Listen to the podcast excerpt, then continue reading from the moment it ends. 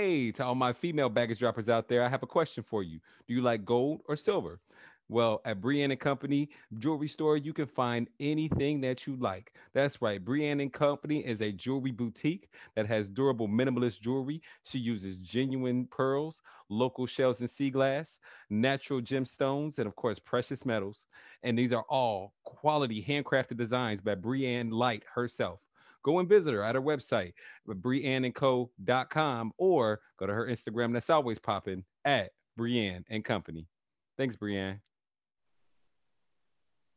Ladies and gentlemen, boys and girls, and all of my baggage droppers around the world, welcome to another episode of the Drop Your Baggage podcast with me, your host, the self talk engineer, Charles Wolfork. And this is where we talk to people that are dope, that can bring you hope and teach you a technique that can help you cope. And today, we have an outstanding guest right here with Brittany Gutman. But first, I want to ask anybody out there who is on YouTube or Facebook to please consider hitting the like and subscribe button. Smash that darn on thing. and also, if you're on a podcast platform, give my brother five stars and give me some feedback as well. Now, I have been looking forward to this podcast because Brittany is amazing. Now, Brittany Gutman is from Wisconsin, but currently lives in Tucson, Arizona. She is a woman of faith and owns an Allstate insurance insurance agency of her own and is two months away from her one year anniversary from owning her business. She is also a fiance, a stepmother, owns chickens, and is a Sagittarius. Ladies and gentlemen, I bring to you Brittany Gutman. What's up, Brittany? Hi, Charles. Thank you. Happy to be here. How you doing? Outstanding. So, Good with you being at Allstate, you've been at Allstate for for how long now? Eleven years. Eleven years in one company. What made you go to Allstate in the first place? State Farm didn't want me anymore. No. They weren't a good neighbor. No, I, I did a, about four years with State Farm. Um, I call them Snake Farm now, but um, Ooh, shots I'm fired. I know, I know. We over at the Drop Your Baggage podcast have nothing against you guys, State Farm. okay. like a good neighbor. but Allstate's been a great company. They've been good to me. Mm-hmm. Have you met the Allstate guy on the commercials? Allstate. Have you met him yet? Dennis Haysbert? No. And in fact, I haven't met our new voice either, whom is Alicia Keys. Word? I mean, yes. You guys get like comp tickets on to concerts and all that? I don't think so, but just hearing Alicia Keys say, "Are you in good hands?" It's very soothing. Oh, you then you feel like you're in good hands. Like, I, you know what? I have good hands. That's yeah. Have you seen these hands? so, where did you start out within the company? Well, I started um, just, you know, customer service, sales, then grew, uh, built myself up, met sales quotas. Um, throughout that time, the agent that I was working for was growing her business and mm. adding locations and adding employees. So the sales um, the sales respect kind of um, transitioned into training and then i went into management um, and then we actually uh, spearheaded an, a, a, benefits company an employee benefits company so i've kind of been all over and now mm-hmm. i'm an agent Look so yeah right. so like what was the most important thing when you were in the customer service department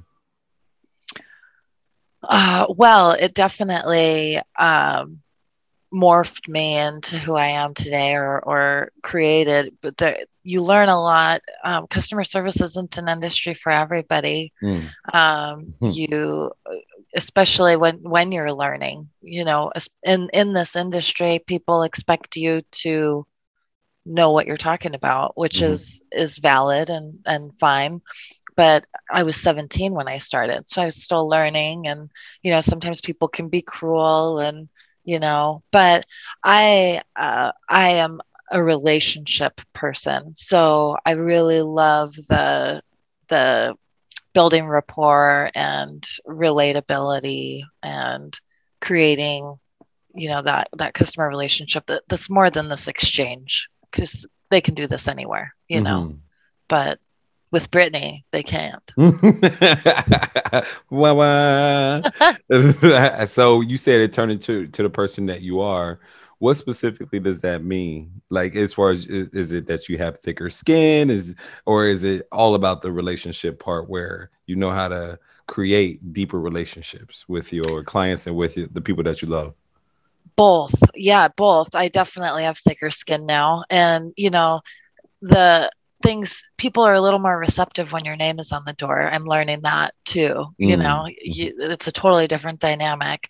But um you know I, i'm honest with people. When i w- when i worked for somebody else it was like okay if i don't have the answer you know am i uh, is the call going to go past me? Did i really complete my my job here?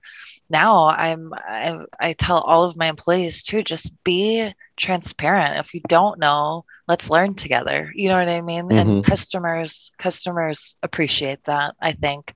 So and insurance is ever evolving. Like i don't know what um, you know company you use but even when i worked for state farm you know they have a mutual company and they have a standard company and they both have different rules and different laws. And so you are ever evolving i believe in mm-hmm. this industry and in any industry for that matter. So it was the personal development that you got through work experience that actually like start to make you become a better um, person in customer service and in sales and just in life in general? Yes. Grace and patience are things that I've learned through the moments when I've been less graceful and less patient. Um, and and it, you can hear that. You know what I mean? Have you ever mm-hmm. been on the phone with customer service and you can hear that like you're getting under their skin maybe by now and they're doing a really good job of not letting you know, but you can tell. Dude, I I do my I do my very very best in order to make sure that I am super nice, uber nice to anybody that I get on the phone with because I don't know who has been crappy to them throughout the day. Yeah. So I'll learn their name. I'll say I'll, I'll, definitely express gratitude multiple times with on in the phone on the phone. I will crack a joke here and there. I'll make but you know, so I try to prevent that that um, moment of uh, them needing that grace and um, needing that patience for right. a customer like myself. So they'll also be more than willing to help me out and go over over and over and beyond to, to help a brother out. So ah, I haven't, I haven't, uh, I haven't had that, but I have. On the other hand, though, I've been on the other side of that as well, and I've lost my cool. When I was the athletic director, uh, over at a private school, say the least, I, I definitely had some parents that were uh, helicopter parents, or what they call them nowadays, are drone drone parents, and yeah, because they hover. and um, thanks for breaking that down. I needed that. Yeah, yeah. I was just making you gave me a look. I didn't know what to look with. Yeah. and and uh, those parents, yo, I took every bit of grace and patience out of me. So I know exactly where you come, uh, what you mean, though, for sure. So with sales, what was important over at Allstate? What was important for you to know and for you to learn as far as the sales department? Well, I think um, in sales, you definitely, if you're in sales, and a lot of us are, I think, you know, there's many branches in the workforce and vocation that are sales related and so you do have to you have to have a skill you know a mm-hmm. sales mm-hmm. skill um, my mom always used to say i could sell a saddle to a cowboy with no horse. So um, and you know I, we don't sell for the wrong reason right? You know mm-hmm. i mean that's never it. But you know sometimes you can get people even people that are calling you for a quote and you just chase them around for three months like oh i haven't looked at it yet. So it's really um, we've i've i've gotten pretty good at you know we call it like a one call close it's not really a one call close but you know just a little faster so you take the take the the burden off of both people you know because mm-hmm. it can be it can be pretty hectic chasing people around especially when you have you know as an agency i have we have big goals to meet on an Mhm. annual scale Mhm. so you break it down monthly and daily even sometimes and um, all those prospecting hours and follow-up hours is it's time consuming. So i think the sales side of this in my 15 years um, you know just being genuine and authentic and not being the salesperson that can sell a saddle to a cowboy with no horse you know. Mhm. i sell that saddle to the cowboy to give him hope that he's going to buy his horse again. You know what i mean it's different Wow.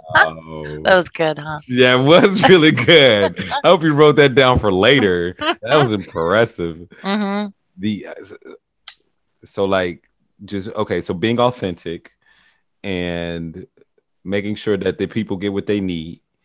And I know that listening is a big part of sales as well. Can you talk about that for a sec? i'm The- sorry i was just the- listening The no kidding. um you're so right. You're so right. I mean people like to be heard you know and and the point of the conversation is not for them to learn about me you know i mean so i, listening to people uh, the customer is always right is kind of the same you know mentality. Um but i think being relatable too you know um that's why listening is important. Most people listen to respond rather than I, I listen to respond too, but in a relatable way, you Mhm. know. Um, I, and I have to hear you to do that, and I think that takes patience and grace too.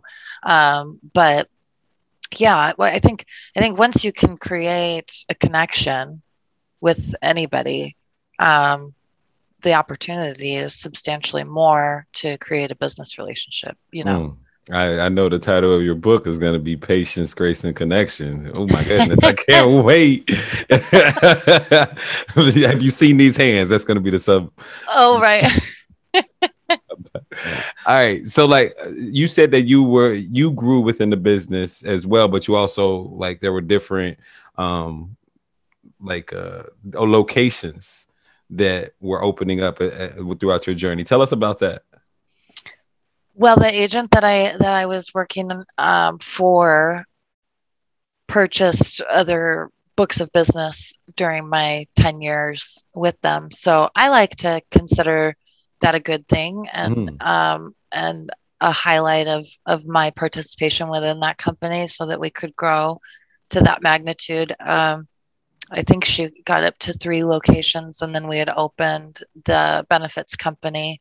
So um, lots of moving pieces but if any if, if any of that taught me anything it's that i don't want to do that i would like i would like to do one thing exceptionally well and and that would be running this business Mhm. um, and if something else i don't i think when you get into m- multi locations you're in different demographics and uh, your my brain doesn't know that demographic so what i'm doing here if i just pick it up and transplant it there it's not going to work Mhm. as effectively as it does in this community. Mhm. and um, i think that's a really hard thing. I think a lot of insurance agents do that. Um, i mean look at ace hardware you know what i mean? Like all these companies you're just going to run into a different flow of people if you've got in-person people cash payers you know? So i would like to know my community be involved in my community know my customers and my clientele and and what i would like to that acqui- acquisition to be um, and just do it the best Amen. So it's about just uh, sharpening your axe so you can keep chopping the same tree. that's a great analogy one i've never heard before but yes Come on now, I'm full of them. I'm full of them. Uh, and I- I'm not full of it, just full of them. The uh, so like that also like moving around and having a different, the three different locations. Did that turn you into a better leader as well? Yes, it definitely did. And it also taught me that I was in a leadership position and I didn't have authority to, let's just say managing adults is really difficult. I think you're having, I think you're being graceful right now. I know, I know. Um, there, I had an employee that I would have let go four or five times just due to, just due to, you know, that that four day Mexico trip lasting seven days every single time. You know, Mhm. I don't know how many grandmas you got, but they can't all die in Mexico. Okay. But, you know, to not have that authority, um, you know, that taught me that you have to, you have to be able to tolerate those, those, those situations Mhm. uh, as an owner heck no not me now no but i know how i know how to navigate those types of conversations to be more positive um, as positive as they can be but but definitely yeah being being responsible and showing up and you know accountable and consistent i i led a great team of people with those same characteristics not that- the seven day mexico trip characteristics Did you always have that in you since you were a little girl? Like always being the leader? Oh my gosh, I when I was 12, um, I would put my cat in a in a you know cat carrier, and I had two dogs. I had a, a German Shepherd and I had a Chow, and I would put them on my on leashes on my bicycle handlebars, and my cat in the cat carrier in between on the bar on my bike, and I would ride that about four miles to Mhm. a nursing home and I would just let my dogs go and open up the cat carrier. And I volunteered at that nursing home from the time I was 12 until like 14, Oh 14 gosh. years old. And I did. Some of my little girlfriends would be like, Hey, what are you doing today? And we'd, you know, go down there. Um, so I, I don't know if if leadership, but my work ethic, I I I attribute some of that to my Midwestern lineage because I do think us Northerners have an outstanding work ethic. All right, all right. Our colors are always blue, if you know what I mean. That's right. the, That's right. So, like, did you develop that even more in high school, or was it just something that you know? Okay, so you started when you were young, though, as far as working. You started with State Farm uh, when you were seventeen, and when you st- started there, what did you did you? We were in customer service first. Yep, yep. Well, no, I, I that when I started for with State Farm and when I was 17, I, I was working with the scratch agent, which means she started with zero policies. So I was calling out of the phone book back before. I mean, I didn't, I, I didn't know there was a do not solicit rule, and I was, I was just calling people out of the phone book. Um, and yeah, she she was a new agent, so she wasn't there very often. So I Mhm. just took initiative on my own. I had I had sales goals to meet, and once I saw how much commission I would be making, every policy I wrote, I would add it all together, and I'd be like, okay, there's forty dollars. You know, there's so I'm I'm definitely money motivated, but that's not Mhm. my biggest driving factor. But- Mhm. it's helping people. Yeah, well, Yeah. yeah now it's more about making an impact you know and it takes time to do that but it also takes a platform Mhm. you know to do that i didn't I, I don't come from money i didn't have a silver spoon i have worked since i was 12 you know i've i've worked really hard my whole life and um, so i think now that i have this opportunity that i've been blessed with to own a business you know figuring out what what place god has in that for me why i'm here what what my real purpose is Mhm. to do a grander scale you know Yeah. like is my are my tools really just to sell people insurance because no that's i don't think that's the case i think i think i've been i'm where i'm called to be but i think it's for a greater reason awesome. Like the the creator has definitely given you an awesome opportunity as far as having your own insurance agency. Can you move your mic back just a little bit because I can hear every P and F and T sound. oh Yeah. better We'll see.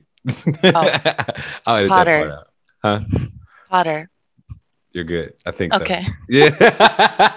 it's like poo, poo, poo. It's like bass. oh yeah, right Yeah, yeah, got it yeah, yeah. my bad nope. it was because i moved it for the water Sorry. See, messing up. Anyway, back to the podcast. so yeah, so the, the creators put you in a great place where you now have your own business and you're running things. So like tell us how it is being a an entrepreneur and being the boss now. Such a blessing. Really is a great blessing. I uh unlocking the door every day is like my greatest uh, accomplishment for the day. I, I really enjoy doing that. Mm-hmm. I think now, like I said, it's it's actually been a little easier. I think than than pounding the pavement for somebody else. A because now I know the harder I work, the more successful I'm going to be. So of course I'm going to work hard. Aside from that, it does hit different when people hear me calling now the owner, mm-hmm. the business mm-hmm. owner. You know, there's a little more um, respect, I think. There's a little bit more uh, grace. Not that I want to overkill it, but um, yeah, I, even even I still make sales calls. I still write renters insurance. You know what I mean? That's that's what I do. And when I'm like, "Hi, this is Brittany, the agent," you know, people are a little they're a little cooler to me.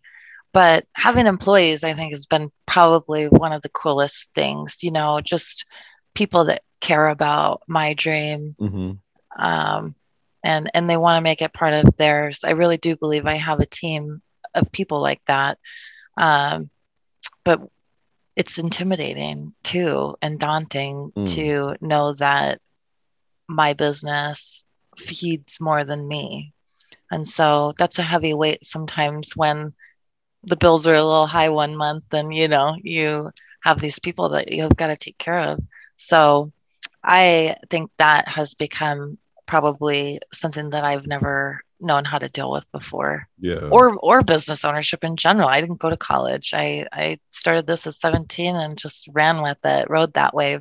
So I don't I didn't know how to do payroll or file for a tax ID number or LLC or any of that stuff, you know. So you learn a lot.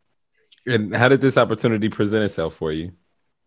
Well, um, you know, like I said, I've been in the Allstate um, light for 11 years and with a mega producing agent. And um, that agent, I think, made the mistake on their end of having me be the face of their company.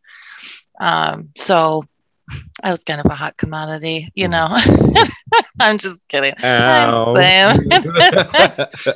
um, no, but when we when we started the benefits company, uh, that put me in a in a bigger spotlight, a little more ground to cover, more relationships within the company on the corporate side. Um, you know, and and also after 11 years, um, COVID came, and I was making I was at my prime, making the most money that I probably could have made in that position with that employer. Um, and then covid came and I, I was in the employee benefits side of things and i mean employee benefits went down the tunnel mm-hmm. and um, and so did my pay my pay got cut 60% in the mm. middle of covid and then i i never stopped i never i never quit i kept i kept working uh, a little bit out of I had a little resentment during that time, but right. w- there was a lot of fear because none of us knew what was happening or what was going on.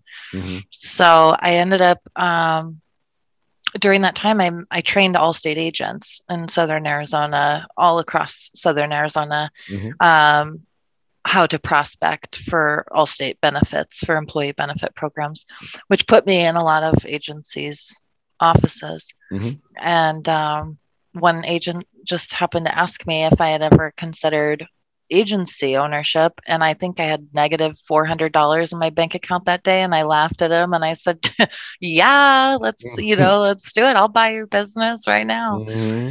um, and you know miracles miracles impossibilities turned to possibilities overnight it was mm. like when I say I'm a faith filled person, like where I am at right now, mm-hmm. there's no, there's literally no way. And things just happened. Money was moving, things were going, everything worked. And it was a beautiful, a beautiful partnership. Mm. So Yeah. tell, tell us the story how you acquired all of this cash in order for you to buy it, and like now the start of this business and how it's been as far as the learning curve and uh, navigating through COVID. acquired all this cash more like acquired debt and there's a difference there's good debt and there's bad debt um, and i believe i'm in a place of some some good debt um, but you know there were a lot of opportunities too during covid Mhm. um, aside from the the stimulus you know checks that were going out there was a emergency disaster loan that they were doing for people um, so i actually when my pay got cut 60% i wanted to stay loyal to my career i was really good at it we had a lot of good stuff going on but i needed to make some money and so i started a company called busy bees and i'm i'm busy bee it was me brittany uh, where i just did something that I loved, and that was gardening. So I would go to people's homes and like not really landscape their yard, but put, put a creative, you know, idea on it and spend their money. Go buy flowers for them and come plant them and do all the things. and uh, that went really well. You know, it went really well. But that's what I did is I I got that EIDL loan through the SBA Mhm. um, and uh, that was that was you know one step in the right direction you have to have a lot of capital to Mhm. to open if you want to be franchised you know what i mean if you want to work with a company that pays billions of dollars a year to brand themselves Mhm. um, but yeah so i the, the people that i was talking to uh, one one company they were like well go out apply for five credit cards cash them all out and that's how you're going to get your capital Wow. and i'm like mm, there's got to be a better way but i Mhm. was but i was uh i was desperate you know i wanted this to happen so Mhm. badly Mhm. and um so i didn't go that route I, I feel like for a whole six months i was like just defeated Mhm. daily you Mhm. know Mhm. and my fiance he's always so I, he is a very positive person, but I won't say positive in this example because he was just kind of this mentality like, so what, get over it, move on. Like, what's Mhm. next? You know Mhm. what I mean? Like, Mhm. okay, that didn't work. What, all right, what will, you know? Right. And so he just kept me, I, I didn't have a chance to give up. You know what. I mean? I didn't Mhm. have a chance to, I was asking everybody for money. I was like, hey, uh, remember that time I loaned you $200? Can we turn that into four? No, I don't know. but you know what? Nobody came through. You know what I mean? Mhm. Nobody. It's okay though, because it's fine. Because you know that wasn't that wasn't the way it was supposed to go. Mhm. And um, I think what we'll get to, like the drop your baggage piece. You know, I had even I had even reached out to my father and you know asked my dad. He had a he had a, we we have a, a close relationship, Mhm. but I said, Dad, you have this paid off house. You know, he built a a home a few years back. My grandfather got him the money for the loan to do Mhm. this. Mhm. I said, Dad, I need thirty thousand dollars. Like that's what I need. Can you can you refinance your house and you know whatever, Mhm. and I'll, we'll make it work. I'll I'll do what I can. I think I can pay you back. At that point, I didn't know there were rules, you know, Right. and um, he didn't. He he didn't, and that's okay. But two months after I opened my doors, um, he called me and asked if I would notarize something for him. And it was on a Saturday. And I was like, well, my stamp's at the office. You know, I didn't bring it.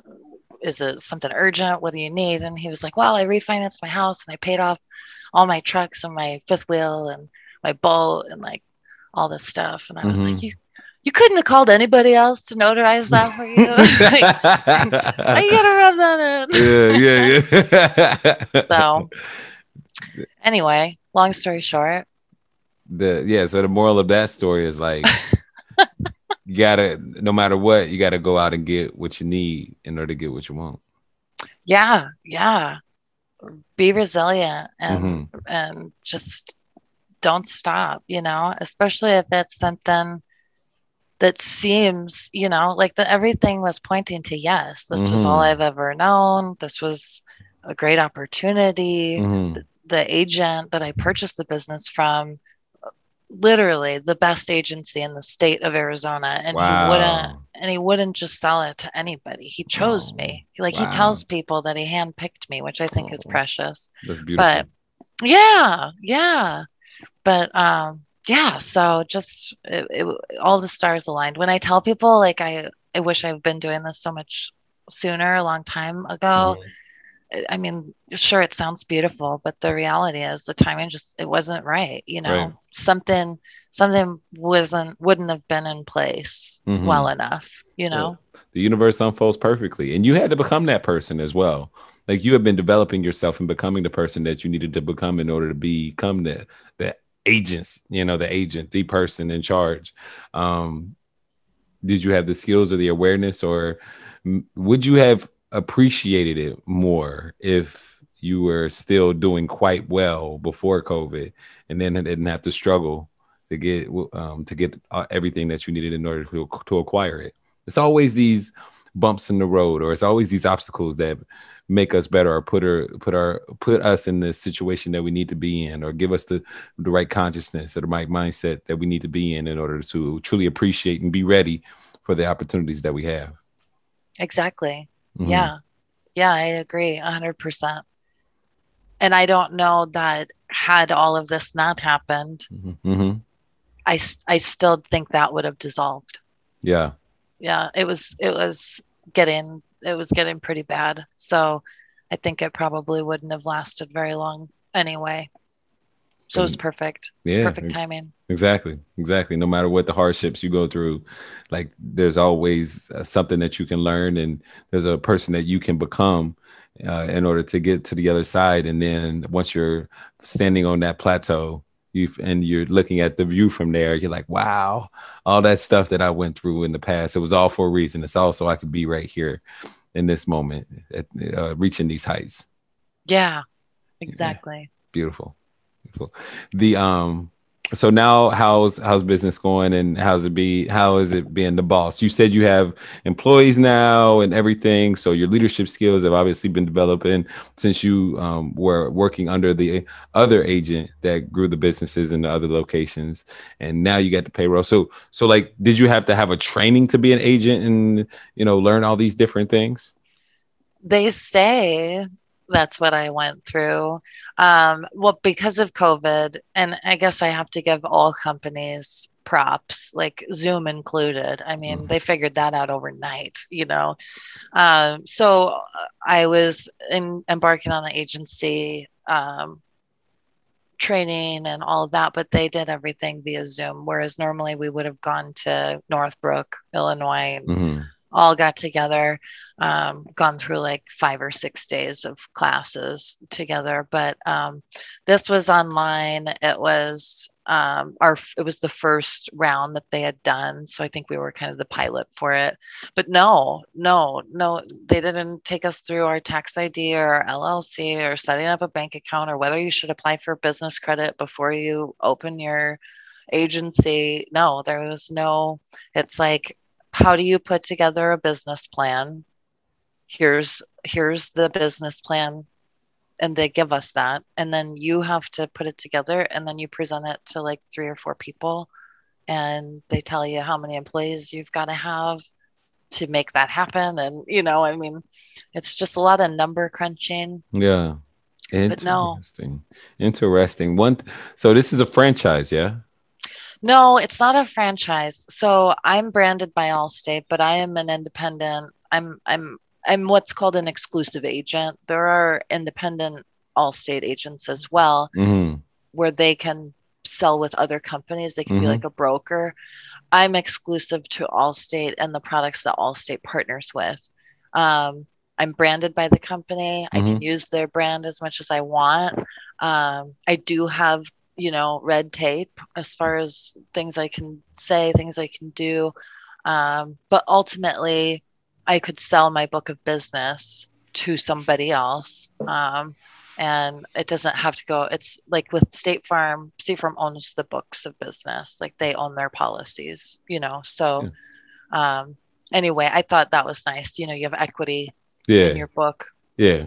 It's just interesting how they you know you just buy the brand but you don't necessarily like they don't set you up for success like with a mcdonald's they train you on everything you know what i mean like they they have the systems in place to make sure that like everybody in the in the um that is working for McDonald's is successful. I remember when I was working there, I had to go like through two days of training. It's just videos, but also like you had to go out there on the field and uh, and kind of like uh, do the things that you learned in the videos as well. So it's it's just interesting that they didn't set you up for success just a little bit more. But you already. I don't.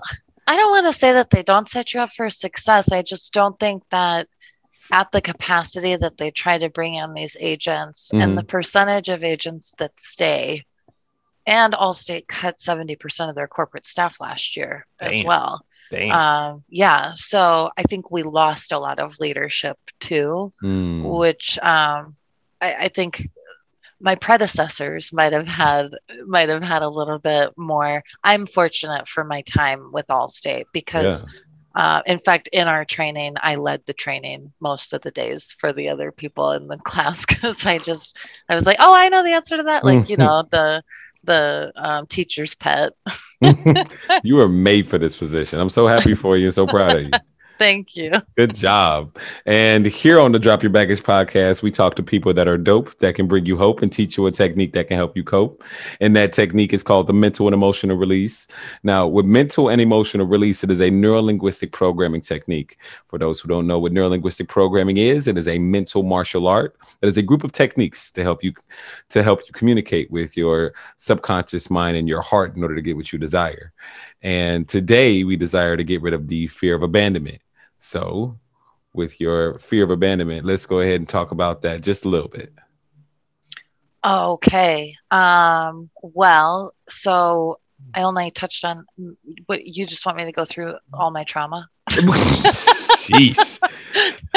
well, I mean, I, I had told you already about like with my fear of abandonment. I never met my uh, father before, you know, he left before I was born and all. So I know that it, with the fear of abandonment, it usually comes with a, a, a pretty nasty scar from something that happened when you were younger.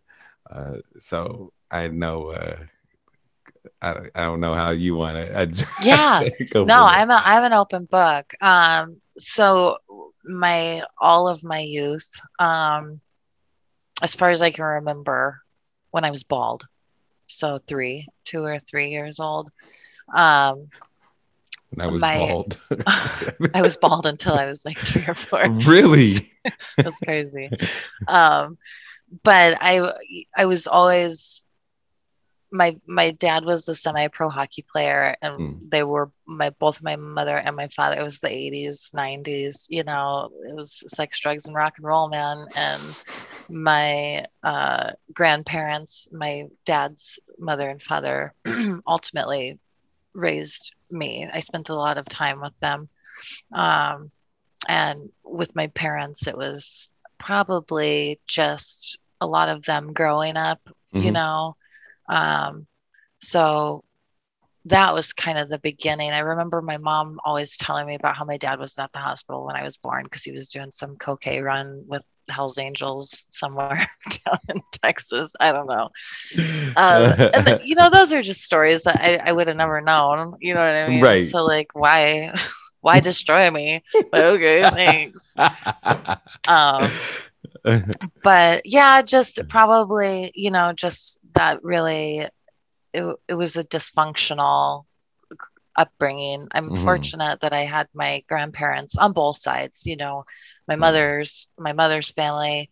Um, my, my grandmother was church every Sunday, you know, take the kids to Sunday service. And, mm-hmm. um, and then as an adult, um, well, backtrack a hair. My siblings ended up leaving me with my mother when I was about 10.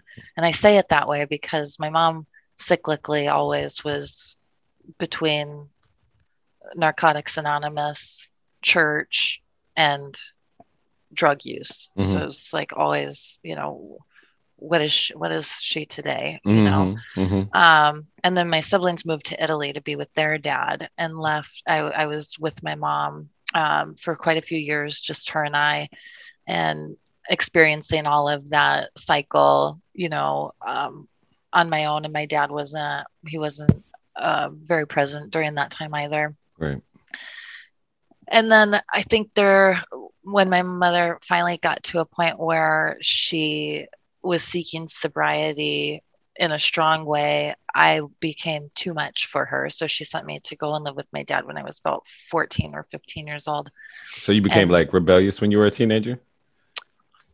I think at that time I got caught when we snuck out of our house. It mm-hmm. was like we walked four miles to town. I lived in like a 8,000 population town. Okay. Oh, we got trouble in small. cornfields. All right. we didn't, we weren't doing anything wrong. I think I was smoking cigarettes, you know, whatever. Mm-hmm. Mm-hmm.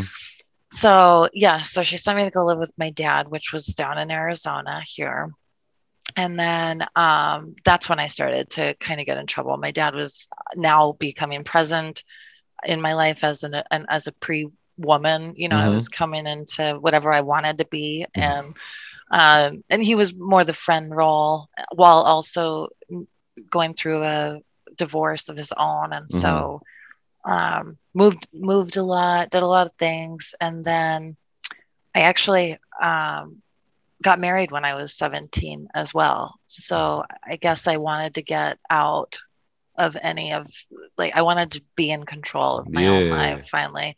My dad kind of hopped us all around. I went to five different high schools my sophomore year. Um, and that's hard.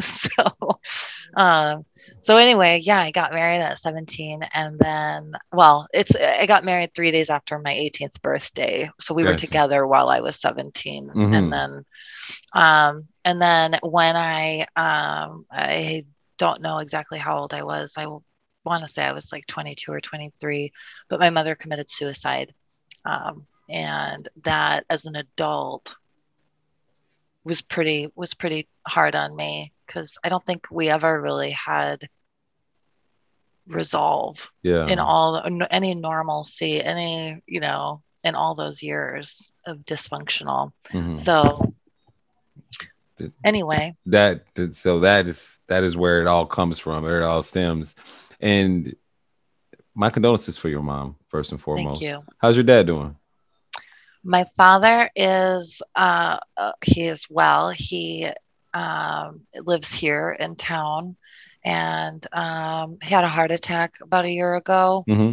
and um, he's since has had the vaccine, and I think he's having some adverse reactions to that. So he was actually just in the hospital. So mm. thanks for asking. yeah, no worries. I'm sure he's proud of you though, and everything that you're doing with your agency and everything. I hope so. Are you, are any of your grandparents still around? Uh, yes, but uh, yeah, my grandma is. She lives a couple of hours north of here, but um, she actually is, has been in the hospital about four times this year, falling and breaking bones and things. And now yeah. they're looking for assisted living. So, yeah, yeah, she's about 80 as well. Still kicking though. Still trying yeah. to get around. Just tell, tell her to sit, sit down, lady. Sit down. Sit down. All right. So, um, but the, the the fear of abandonment has um affected your relationship with your fiance. Oh, well, I've I, that's just because so me, I like to Google my symptoms. Um so I'm always analyzing, you know, like I said, I got married at 17. I was mm-hmm. married for eight years, divorced. And mm-hmm. so this this guy in my life, I made a comment to him a couple of months back and I said, I just feel really bad for you because like you don't stand a chance, man. like you're you're set up for failure from the start for me. Um, and I think some of that I liked I like to have a little bit of that mentality because with that, in any relationship that I have, mm-hmm. you add value to my life, is mm-hmm. how it is. Mm. I don't seek anything more from you mm-hmm. than what you bring to to the table mm-hmm. emotionally mm-hmm. and spiritually and sexually physically whatever that is. Mm-hmm. but I don't I, I don't need your money. I don't need you to pay my bills. I don't need you to fix me or to take mm-hmm. care of me or to mm-hmm. change me. Mm-hmm. Um, so yeah, I think it's a little hard headed, independent. Um, and he probably didn't deserve that that comment. But um, I I think that's what it is. It's no it's no longer. I've, I think I've taken the fear out of it. Like Mm. I'm not afraid of abandonment anymore because these things have been done to like you can't do any worse right. than than that. you Gotcha. know. Gotcha. Does that make sense? Yeah. Yeah, yeah, for sure. Do you is there so there there's nothing that's really like I mean, but you love him wholeheartedly, so there's nothing like holding you back from experiencing everything that you have to with him on a on like a daily basis. Or is it? I think, and it's not him. I think in general, I tend to be a little more reserved Yeah. with with certain things that I would say, or Mhm. just because of people's reactions. Maybe I've learned to just Let's suppress that. you know what I mean? Yeah. because I know how I'll, I can deal with it. You know what I mean? Yeah. So I usually I'm a big believer in in time. Mhm. Um, so if I am feeling if I'm feeling defensive or irritable or like if we're having a little bit of an argument or something, Mhm. I like to I like to take some time and Mhm. just be with myself. If I know I'm gonna be snippy and snarky Mhm. and like cause because my ex-husband was really, really good at that. If you had I used to tell him, I say you pull out the deepest, darkest dagger and and go, it it could not even be related to the argument. Mhm. Like I'm gonna hurt you with this. yeah and so with that you know for eight years i'm like "Mm, no you're not you're not going to have any of my daggers You know Yeah, I mean? yeah. no thank you Real talk, real talk. How do you think that? So, like, how do you think that life? What do you think life would look like without like that fear? Hmm. well um i probably will have less friends no i'm just kidding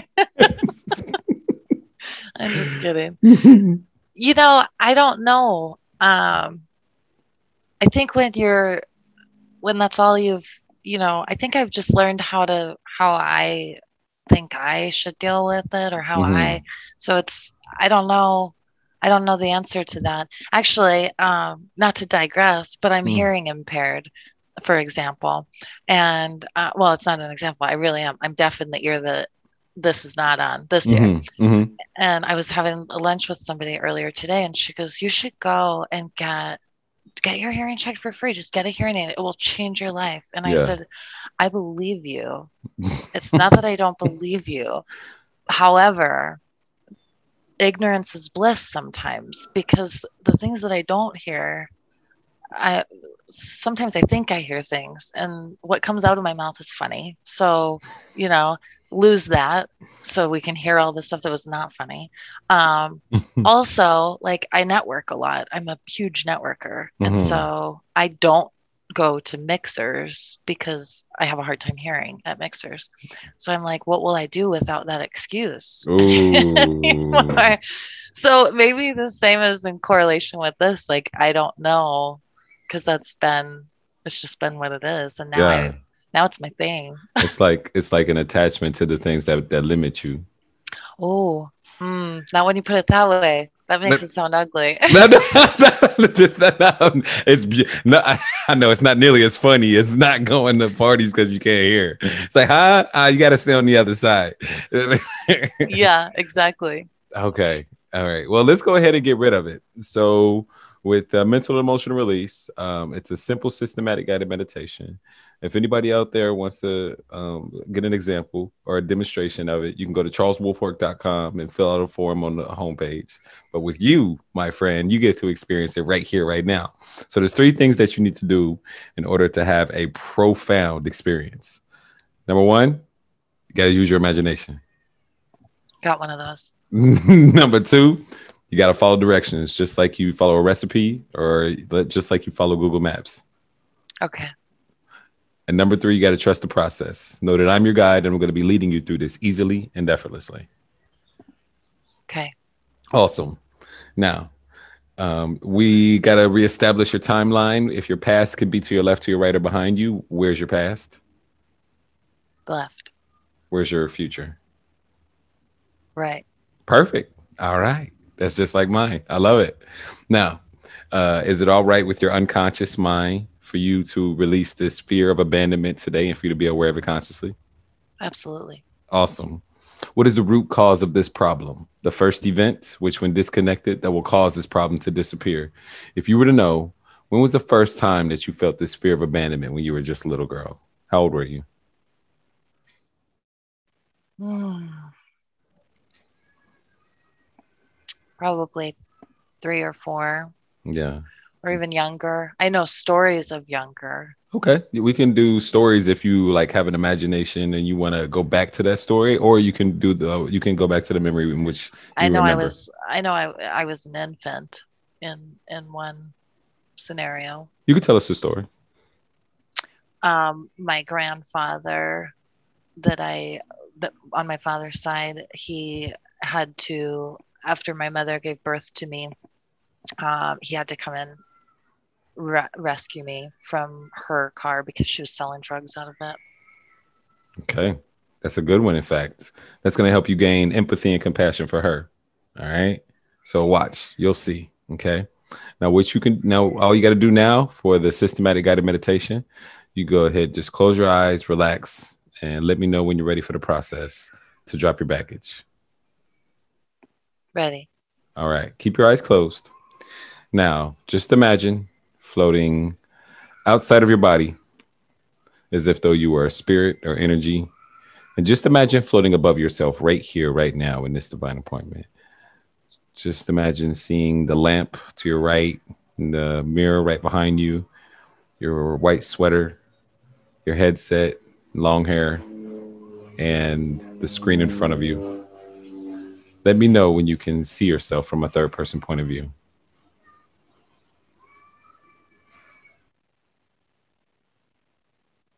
Okay.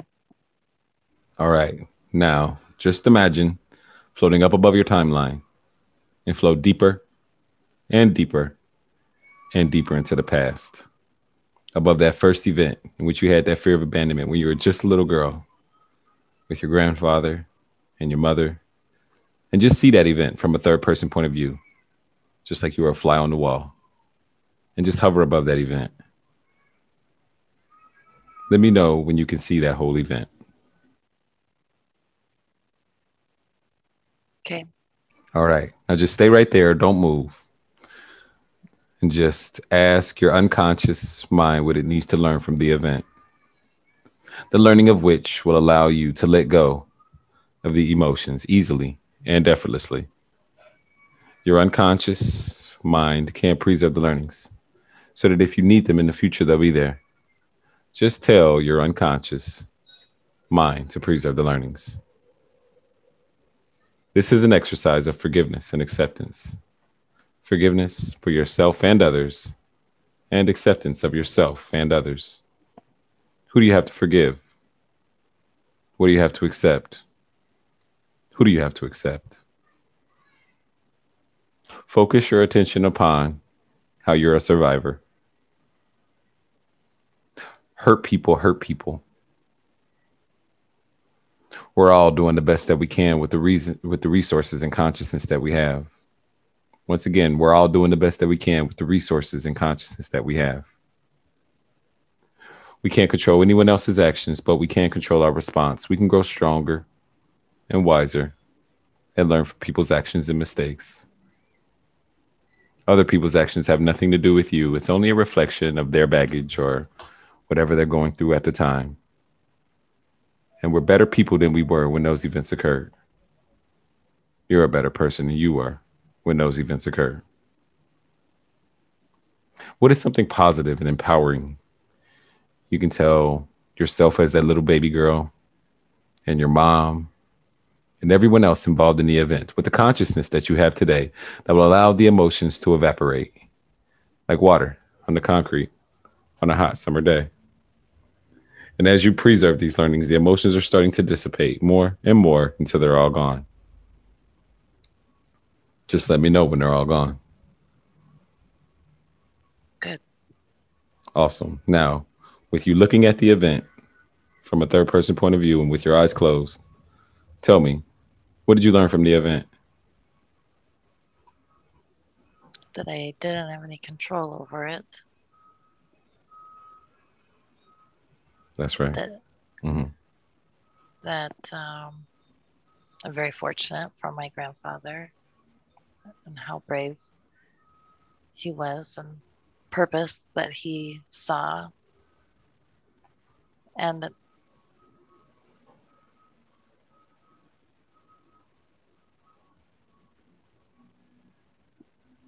she just didn't know any better, my mother. That's right. Now, with you looking at the event, what learning can you take with you into the future to make you a better person? Not to uh, take for granted certain blessings. That's right. Now, just imagine floating up above your timeline and float deeper and deeper and deeper into the past, above the dinosaurs during the prehistoric age. Let me know when you're above the dinosaurs. Got it. Awesome. And now, as you're above the dinosaurs, float deeper and deeper and deeper into space to where space and the atmosphere connects. And imagine your timeline is the size of a fingernail. Let me know when you're there. hmm Now, just imagine floating there, weightless, in space. And ask yourself now, where are the emotions? Tell me, are they there or have they disappeared now? Well, I'm flying. They're gone. Awesome. Now, just imagine floating down inside the event. Sing to your own eyes as a baby girl and check on the emotions. Tell me, are they there or have they disappeared now? I don't think I had any. That's right. All right. Float back above the dinosaurs and then float into space to where space and the atmosphere connects. Let me know when you're there. hmm Okay, listen closely. Float very, very high above each and every event in which you felt the fear of abandonment from birth until now in chronological order. Don't skip one event. Preserve the learnings and let go of that fear of abandonment all the way back to now. Go. Okay. Awesome. Flow down into your body and open your eyes when you're ready. Welcome back. Welcome back. How does that feel? Good. Yeah. Yeah. Yeah. The okay. So let's go ahead and test it out. Um, so can do you smell do you smell bacon? I know. Are you cooking? nah, that's the question to get your mind off of the med- the meditation. Oh, so so uh can you remember a time in the past in which you used to feel that old emotion?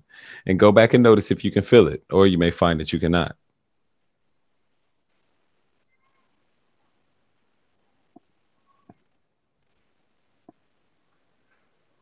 yeah. Can't. Awesome. it was the wink. I don't know. I do that sometimes, and I- I'm not very good at it, so I don't know why I do it. I was like, it's like what? That's how it always goes. Like me, you have something in your eye. What's going on? I look totally like you're you're BSing me. It's like, oh yeah, I feel good. Send me my check later. No. That's hilarious.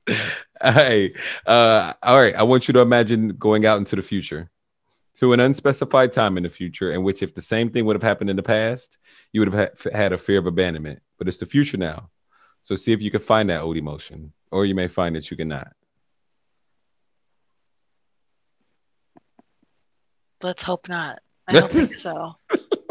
I don't think so. No, don't feel it. Uh uh Nope. So Not going there. yeah yeah so like the the so what happened how did you how were you able to let this go tell people like the shift in your consciousness or what you just went through Yeah. Um, I think the visualizing, especially the scenario that I shared, which is one that I don't ever talk about. And it's not Mhm. because I I don't. It's because it's not my memory. It's my gra- it was my grandfather telling me that. Um, but looking at him and imagining him, you know, carrying my little car seat, you know, I that was pretty powerful, I would Mhm. say. And, you know, imagining the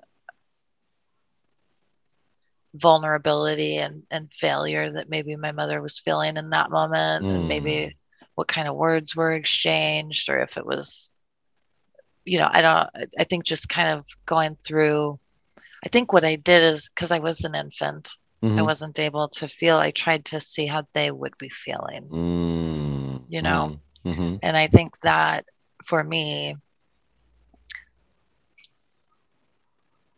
gave me more grace for them Gosh. i couldn't I couldn't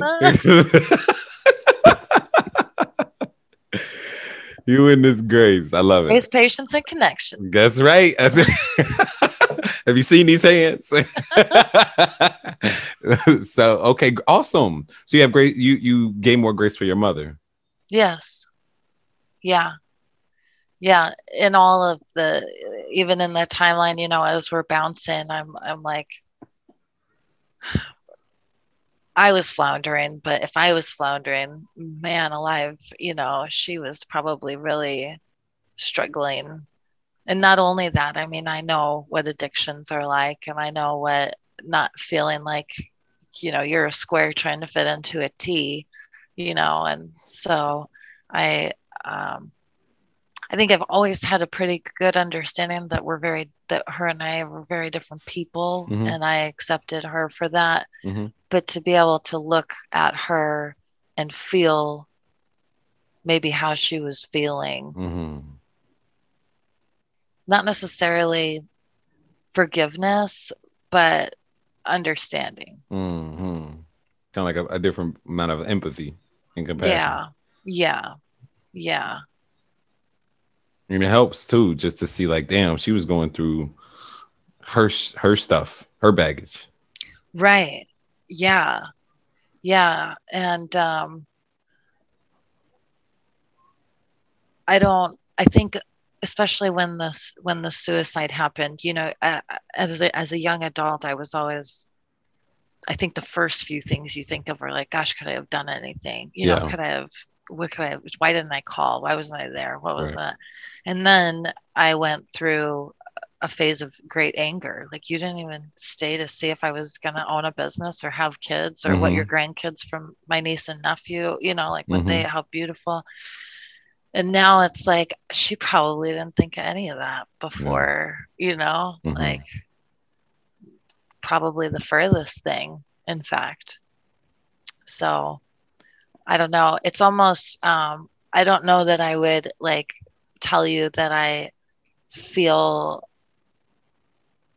relief right in this moment. Mhm. If Mhm. anything, I think it's even a little bit um, sad, yeah. you know? Mhm. Like it's, it's, um, it's refreshing to know that I don't have to be confined to those chain, Yeah. those chains. Um, and I can, I can appreciate everybody's journey is different. Mm.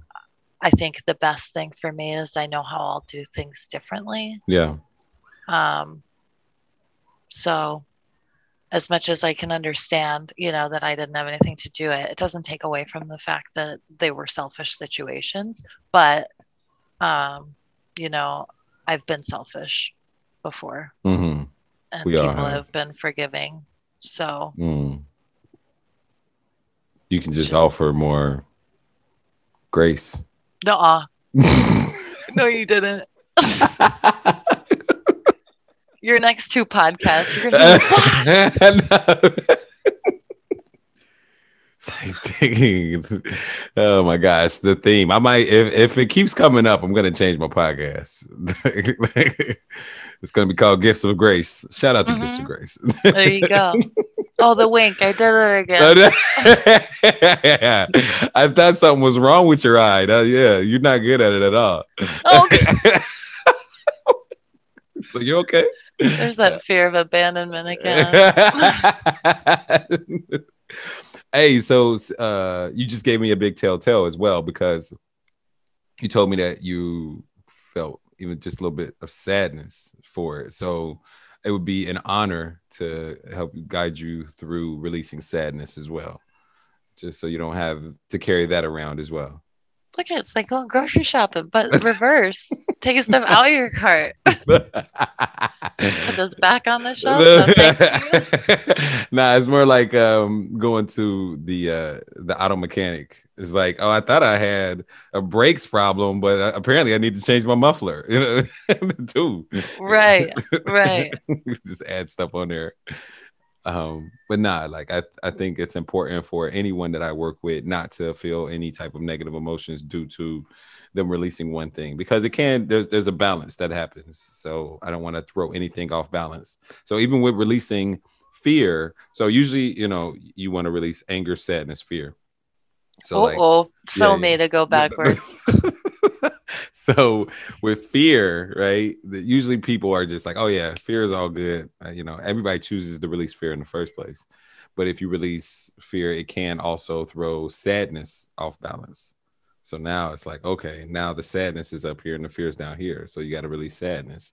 But then it can make the anger off balance.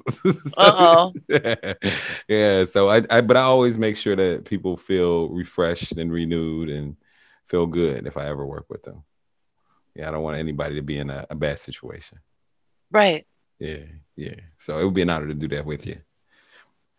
Tell us, uh, tell us more about, um, like, did you feel any type of, um, like feelings that within your body when you were releasing things? Tell us how the consciousness shift uh, felt and how, how you knew it was released. Um, well, I think just being able to I think when you're imagining yourself, looking at yourself, you, I almost wonder if you can't bring emotion with you when you're, when I, like I was really observing, mm-hmm. you know what mm-hmm. I mean? Mm-hmm. From an unbiased perspective. Mm-hmm. I really wanted to be, to look at the whole the whole thing mm-hmm. the dinosaurs and the and the stars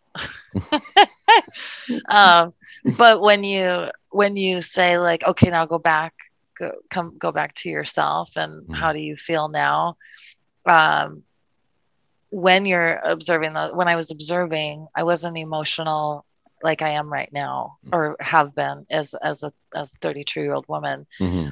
um, and then when i imagined how my mother was and how my grandfather was and then how the dinosaurs are and then came back to me it was like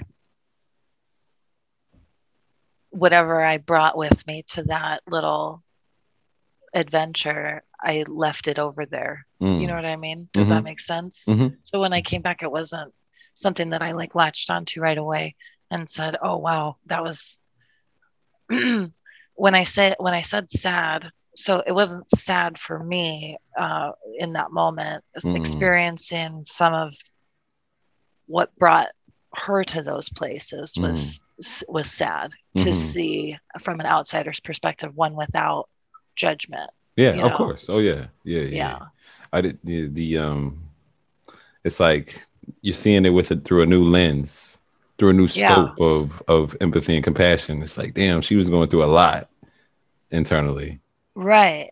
And and I don't even really know if it's a new lens or if in fact I've been wearing old glasses. Mm.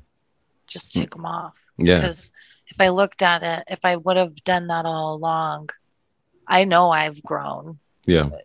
All of these years. Mm-hmm. But I've been living in three year old, you know, emotion. And then wow. now that I'm 32, looking back at it, that's just you know baggage yep I didn't wink. You are, you are hilarious. Yeah. Oh my god! Exactly, exactly. And on the drop, drop your baggage podcast, that's what we do is we drop it, and you drop through like you said where it was. You didn't need to bring it back with you. Right. It's yeah. like it's like you it's like you knew what to name your podcast. Who would have thought? Like I, I, I would have thought that I've been this thoughtful about. Mind blown. Seriously. um, how do you feel? Will you, with this different perspective, do you see any difference that can be made within your relationship, your romantic relationship your, with your fiance? Hmm, um, yes, I think. Well, in his in his favor, there's really been nothing out of his favor. You know what yeah, I mean? Going yeah. against him. Um, he you know he has he has children and an ex and of course they have their baggage right with mm-hmm. him mm-hmm. so i've always kind of looked at that like well he was a different person then you know mm-hmm. what i mm-hmm. mean mm-hmm. for some reason i had well not for some reason i met him later in my life so i had that understanding for him all along was yeah. kind of the the the room that I gave him, um, I never gave that to anybody else, you know. Beautiful. Beautiful. That's awesome. Because I used a different word. That's yeah, yeah, yeah, yeah. I saw you searching. I got the thesaurus in front of me. it's like the synonym for grace. Good the um awesome. So so the the fear of abandonment really never worked at his detriment.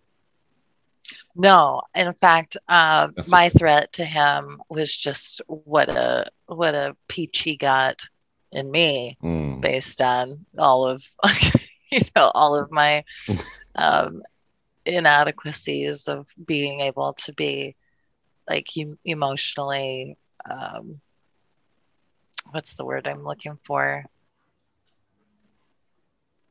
I don't know. I think and I don't know if this has changed because mm. I, I think because of the the experiences in my life, I've kind of come to this really callous place in my mm-hmm. life where mm-hmm. like I could I could cut people off pretty quickly or mm-hmm. I can walk mm. away pretty mm-hmm. fast and mm-hmm. doesn't doesn't really take a whole lot mm-hmm. on my part. Um, so that wasn't really working in his favor. Right. But I think um, that's just that's just a, a, piece of that's just piece of me. I don't I don't know if I'll I don't know if that's baggage or if that's is it what is what? It's like yeah, yeah, yeah. oh okay. Well should we schedule like four more?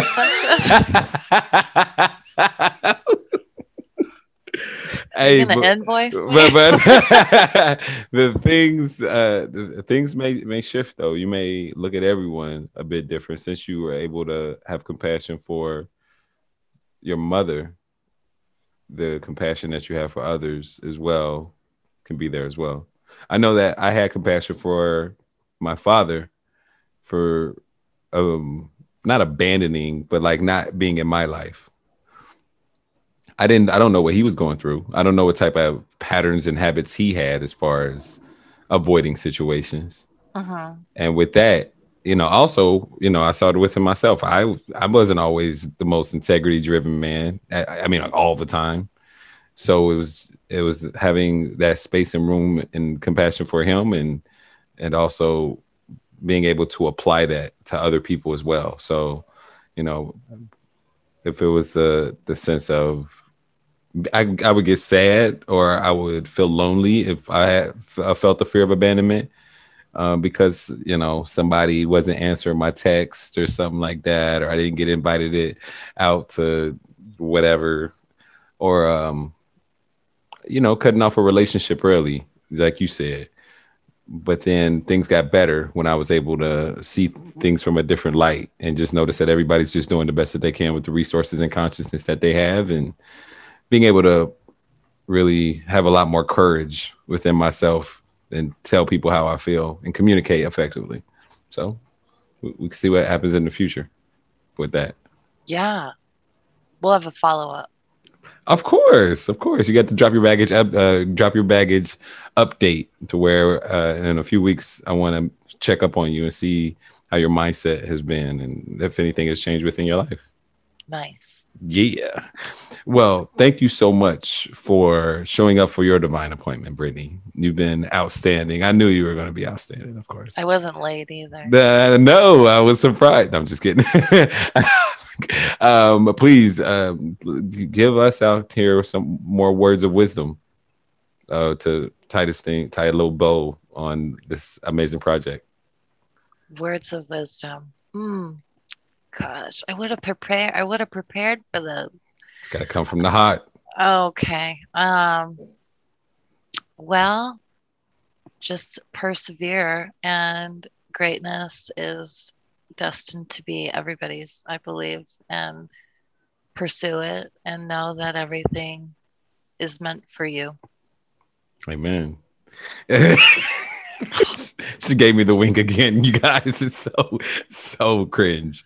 Uh, and, and, with that, you guys, uh, if you all want to experience the mental emotional release process, once again, go to charleswolfork.com and I would love to help you uh, or give you this experience.